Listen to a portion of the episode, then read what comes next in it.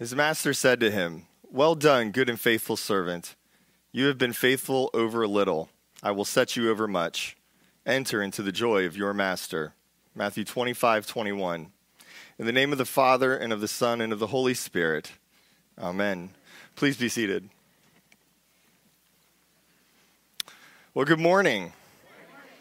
It's so great to be here with you. I'm so excited uh, to be in the pulpit today. It's been a few Sundays since I've been in the pulpit, so I, I thank Father Scott for giving me this opportunity to preach. And uh, as it's been a few Sundays, I've rolled a bunch of sermons into one, so get comfortable. We're going to be here for a while, uh, but I promise you're going to get your money's worth. So um, we'll go from there on that part. Now, these these past few weeks, last week, this week, and even next week, I, I like to read ahead as well for the, our Sunday readings. We have great readings. Uh, there is a lot going on in our Old Testament, in our Gospel, in our New Testament. They all come together, and from a child, from as a child in church, these are some readings that have, have, have been close and near and dear to my heart.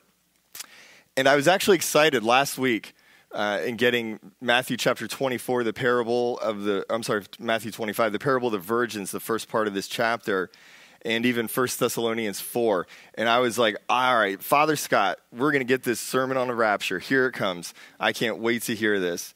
Uh, it's it's going to be there. But no joy on that. And so I'll have to preach that sermon, but not today. I won't preach that sermon today. But I do want to continue looking at Matthew 25. And so if you have your Bibles, you can open your Bibles to Matthew 25, and, and we'll pick up with verses 14 through 30 uh, in Matthew's Gospel. Now, Matthew 25 is an interesting and relevant chapter for us right now at this point in the calendar year. We're in the middle of November.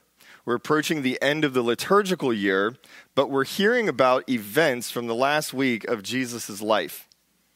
Jesus told this parable and the one we heard last week to his disciples in Jerusalem in the early days of Holy Week. But we aren't in Holy Week. We're approaching Advent. So why are we getting this gospel reading now? Why not in late March or early April?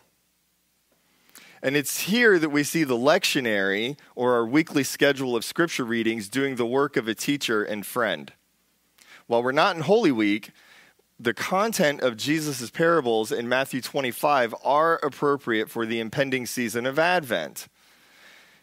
In Matthew 25, Jesus tells three parables all related to eschatology, that big technical theological word Father Scott introduced to us last week. And as he said, eschatology refers to the last things or the end of the world. And when we're talking about of things related to eschatology, certainly the second coming of Jesus and his judgment are applicable. Now, as I said a moment ago, a moment ago, the lectionary is acting as our friend by giving us gospel readings that point to Advent on these final Sundays of ordinary time. Last week, Father Scott left us considering how we are to be faithfully obedient as we await the arrival of the bridegroom. And this week, on the penultimate Sunday of ordinary time, we gain valuable insight into our Lord's expectations of us and what he has given us as his stewards until he returns again. And so, we find ourselves living in what has been called the time between the times. Like those who were expectantly awaiting the arrival of the Messiah for the first time, we are expectantly awaiting the arrival of the Messiah for the second time.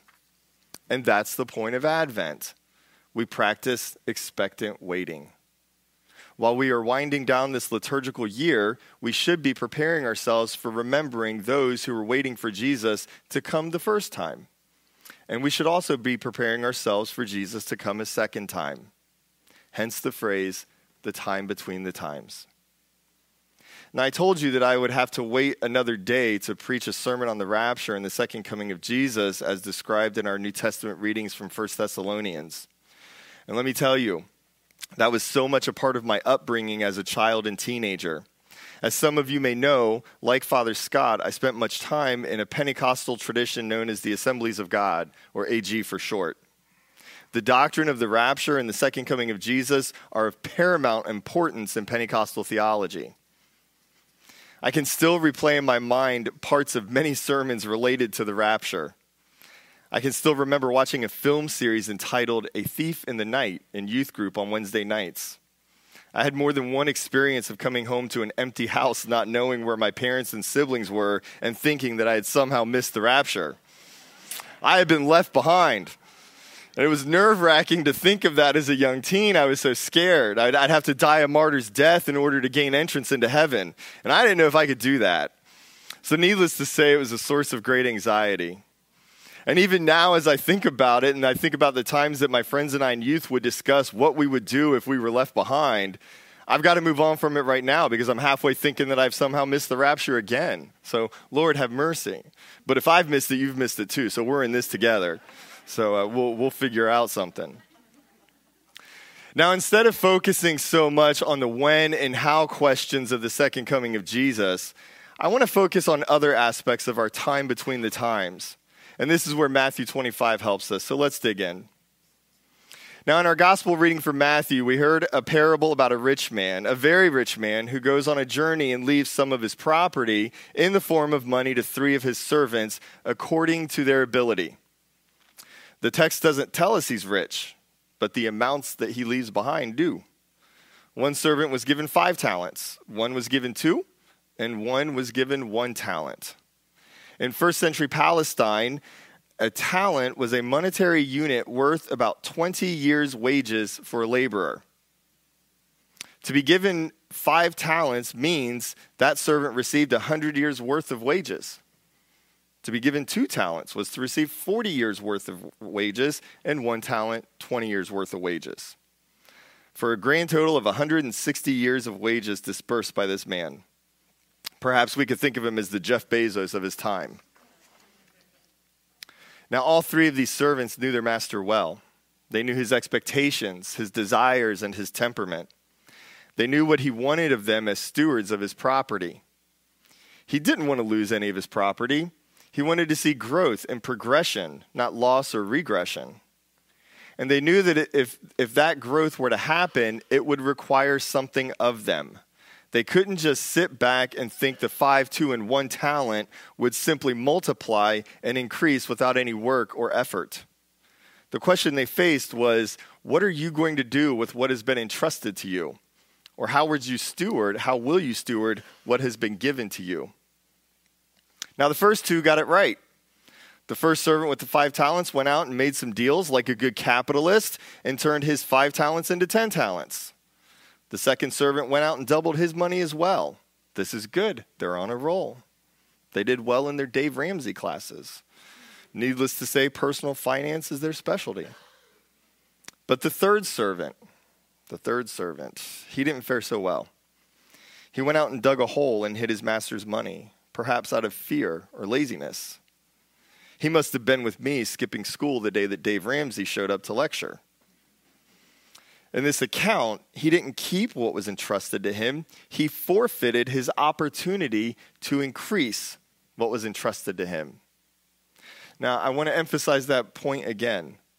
He did not keep what was entrusted to him, he forfeited his opportunity to increase what was entrusted to him. How do we know that he forfeited what his master gave to him? Well, Jesus tells us when the, par- when the master came back, he settled his accounts with his servants. So the first servant gave back 10 talents, the second, four talents, and the third, he gave back that one talent. Happy is the master with the first two servants. We all hear those famous words Well done, good and faithful servant. You have been faithful over a little. I will set you over much. Enter into the joy of your master. Again, only a very rich man would call those amounts of money given out a little.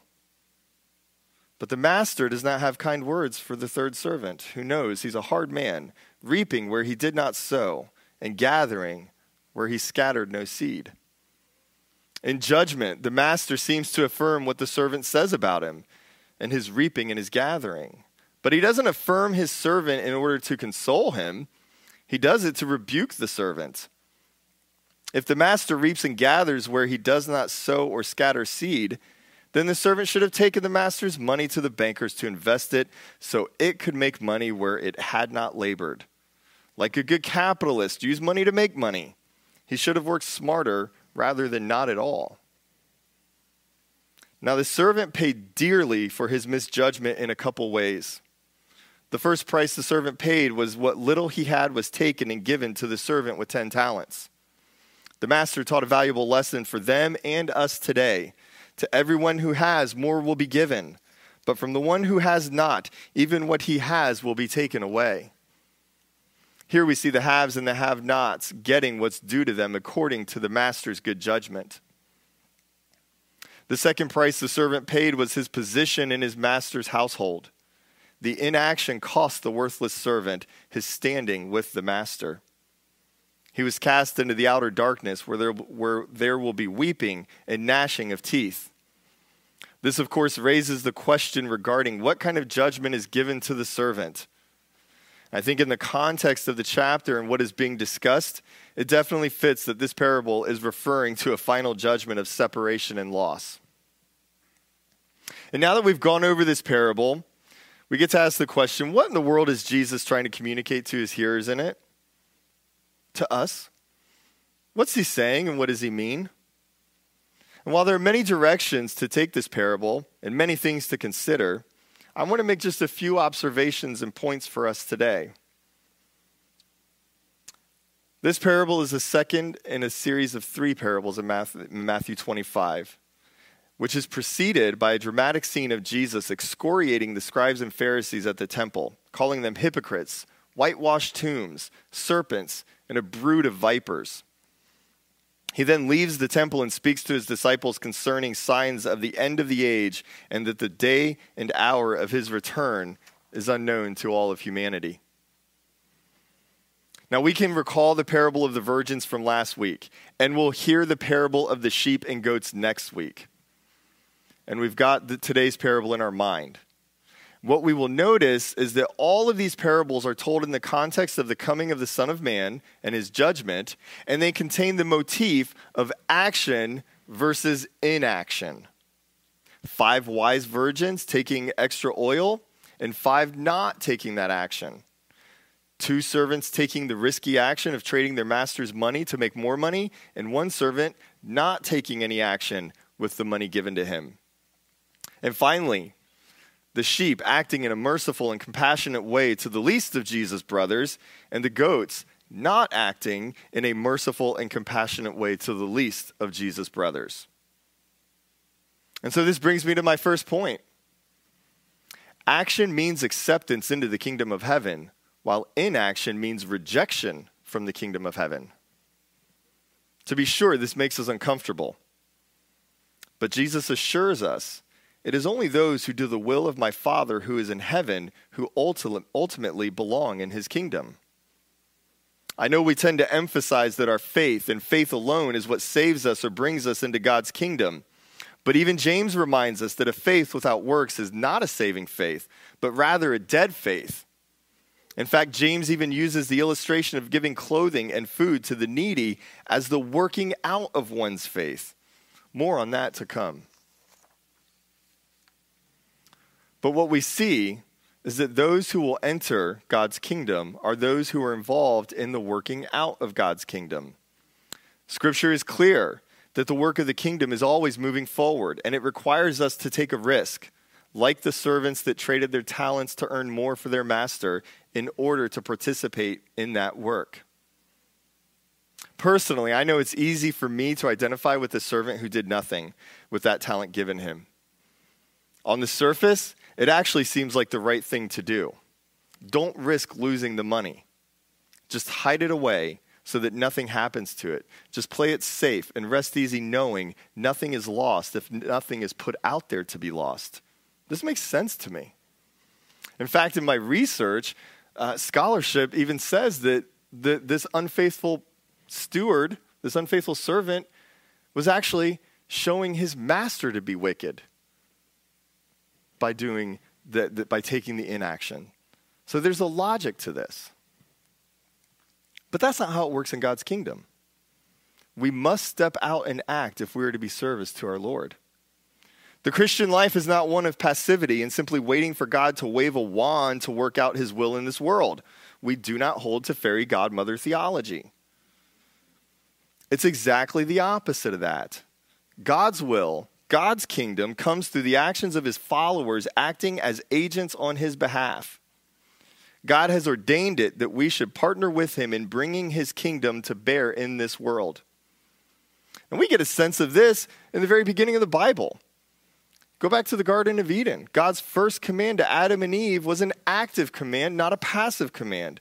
He told them to be fruitful and multiply. He told them to fill the earth and subdue it and to have dominion over the creatures of the earth. Our God is an active God, and his kingdom is an active kingdom. Passivity is the antithesis of what it means to be part of his kingdom. My second point is that what counts for much and little in our economy is not the same for God and his economy. In the parable, the master gave his servants extremely large amounts of money and later says to two of them that they have been faithful with little, so they will be over much. I think this should give us pause to consider what it means for us. I think it's worth considering that the talents referred to in this parable are not only the resources, skills, giftings, and abilities, but also the specific privileges and opportunities of the kingdom of heaven and the responsibilities that they entail. As New Testament scholar R.T. France says, the parable thus teaches that to be of ser- I'm sorry, the parable thus teaches that each disciple has God-given gifts and opportunities to be of service to their Lord, and that these are not the same for everyone. God has given each of us gifting, skills, and abilities in various ways and to various degrees. The question for us is not so much, why didn't God give me what he gave this person or that person? The question or questions for us are what has God given me? How does what He's given me fit in His kingdom? And how much am I willing to give back to Him that which He has given to me? I think all too often we focus on the talents and skills that we do and don't have, and perhaps waste, but we neglect to consider the opportunities given to us. This leads me to think that we need to ask ourselves if we truly believe what we pray. In our tradition, the prayer book answers a lot of questions about what we believe. There is a principle known as lex orandi, lex credendi. The law of prayer is the law of belief. In other words, what we pray expresses what we believe. In just a short time, after receiving Holy Eucharist, we will pray together and ask God to send us out to do the work He has given us to do, to love and serve you as faithful witnesses of Christ our Lord. What we're praying for is exactly what this parable is saying God has given to us. But oftentimes, like the unfaithful servant, we fail to act. We're praying for God to give us opportunities. We're praying for God to bring people into our daily lives so that we might love them, so that we might serve them, so that we might be agents of God's healing and transforming power in their lives. But then we move on as though God has put nothing in our paths personally, I wonder of how much more value I could be to God if I were to recognize and take advantage of the opportunities given to me each day to serve Him. As we take the time to see ourselves in these servants, the faithful and the unfaithful, consider what it looks like for you to be faithful over to be faithful to God with a little so that he might put you over much. This brings me to my final point this morning. And that is that this parable can be seen working on a use it or lose it principle. The privileges, the opportunities, and the responsibilities that come with being in the kingdom can be lost if we choose not to act upon them. If I had a title for this sermon, and it is not my habit to title my sermons, but if I did, it just might be that use it or lose it. Use that which God has given you, or face losing what God has given you. Personally, I struggle with this at times. While I know that God is sovereign and eventually he will have his way, he does not force, compel, or coerce his servants to act as his agents in this world. At times, I wish he would, especially with me. But he doesn't work like that. Just as people are not forced into the kingdom of heaven, but loved into the kingdom of heaven, we, his servants, are not forced to work in his kingdom, but we do so out of our love for God and what he has done for us, in us, and what he can do through us. Perhaps our love and devotion to God is best expressed in our labor to God rather than the words that we offer to Him.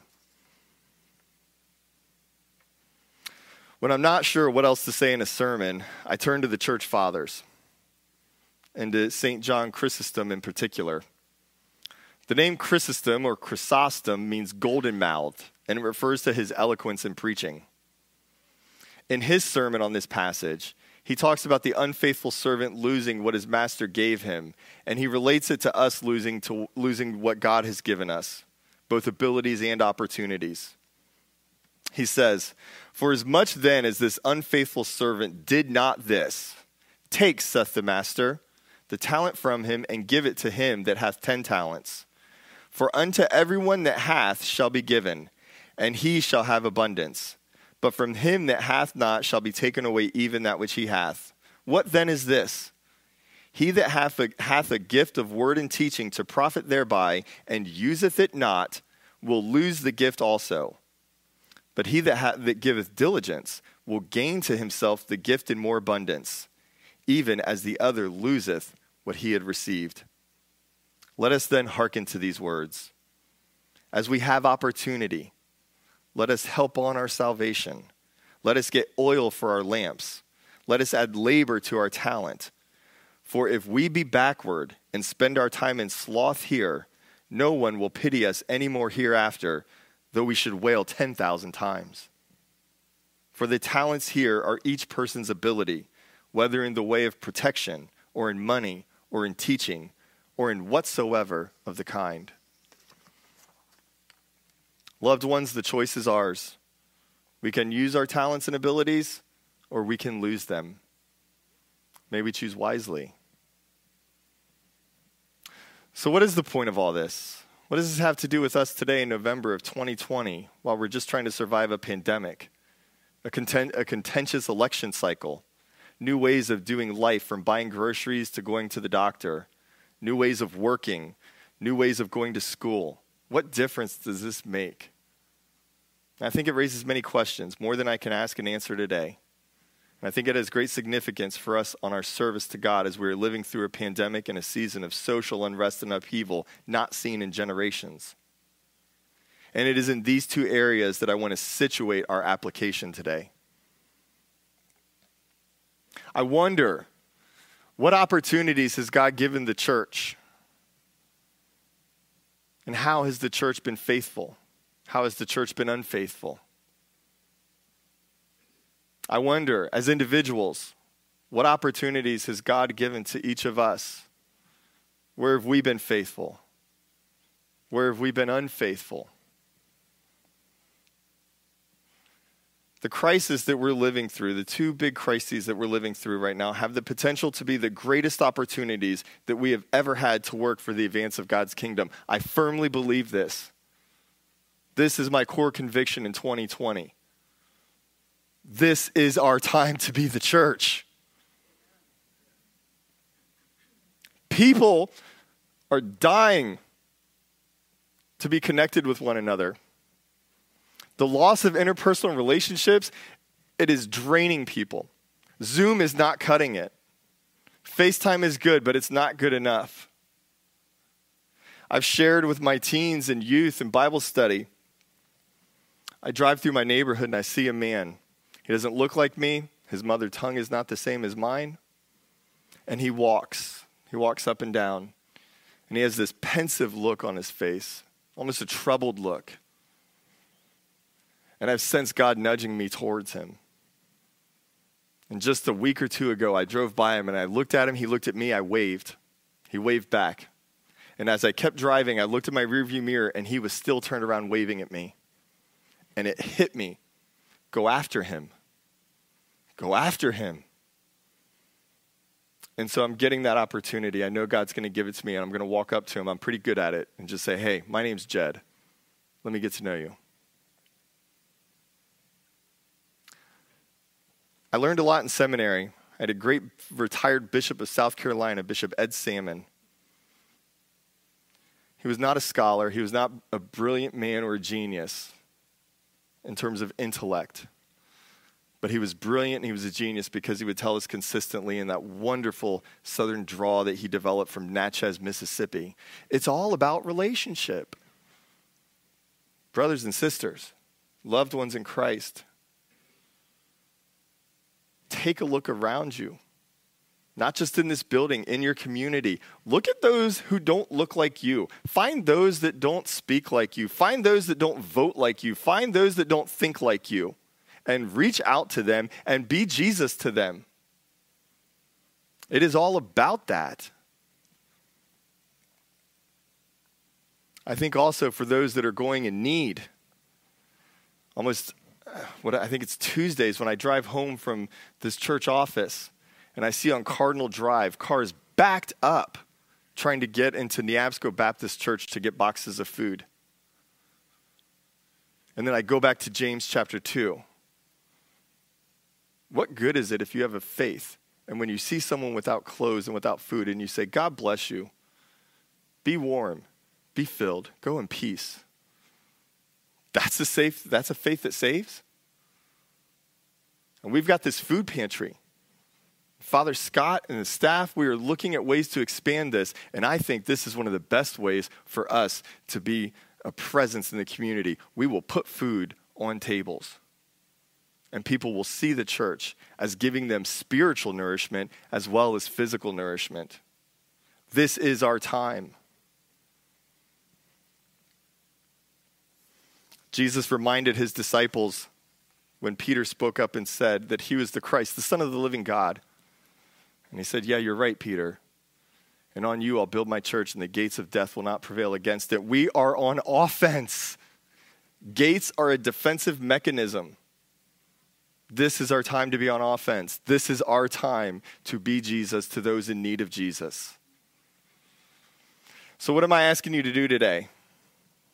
I'm asking you to take stock of what God has given you, both giftings and opportunities. Pray to discern them.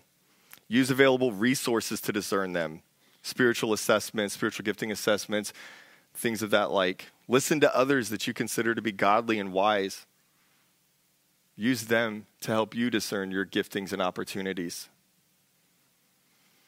Then consider how you can partner with All Saints Church here in this building and then in your community. Now, I know who I'm speaking to as well. Since I've been here and i have been in the office on a regular basis, I see so many people coming in, and I'm so thankful for those that are doing the work of the kingdom and that are serving.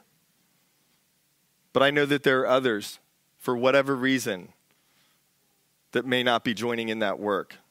And so I'm asking you consider. Consider. And then finally, take the risk of stepping out. And it is a risk. It truly is a risk. But remember that God is with you. And when God is with you, failure is not an option. God does not fail.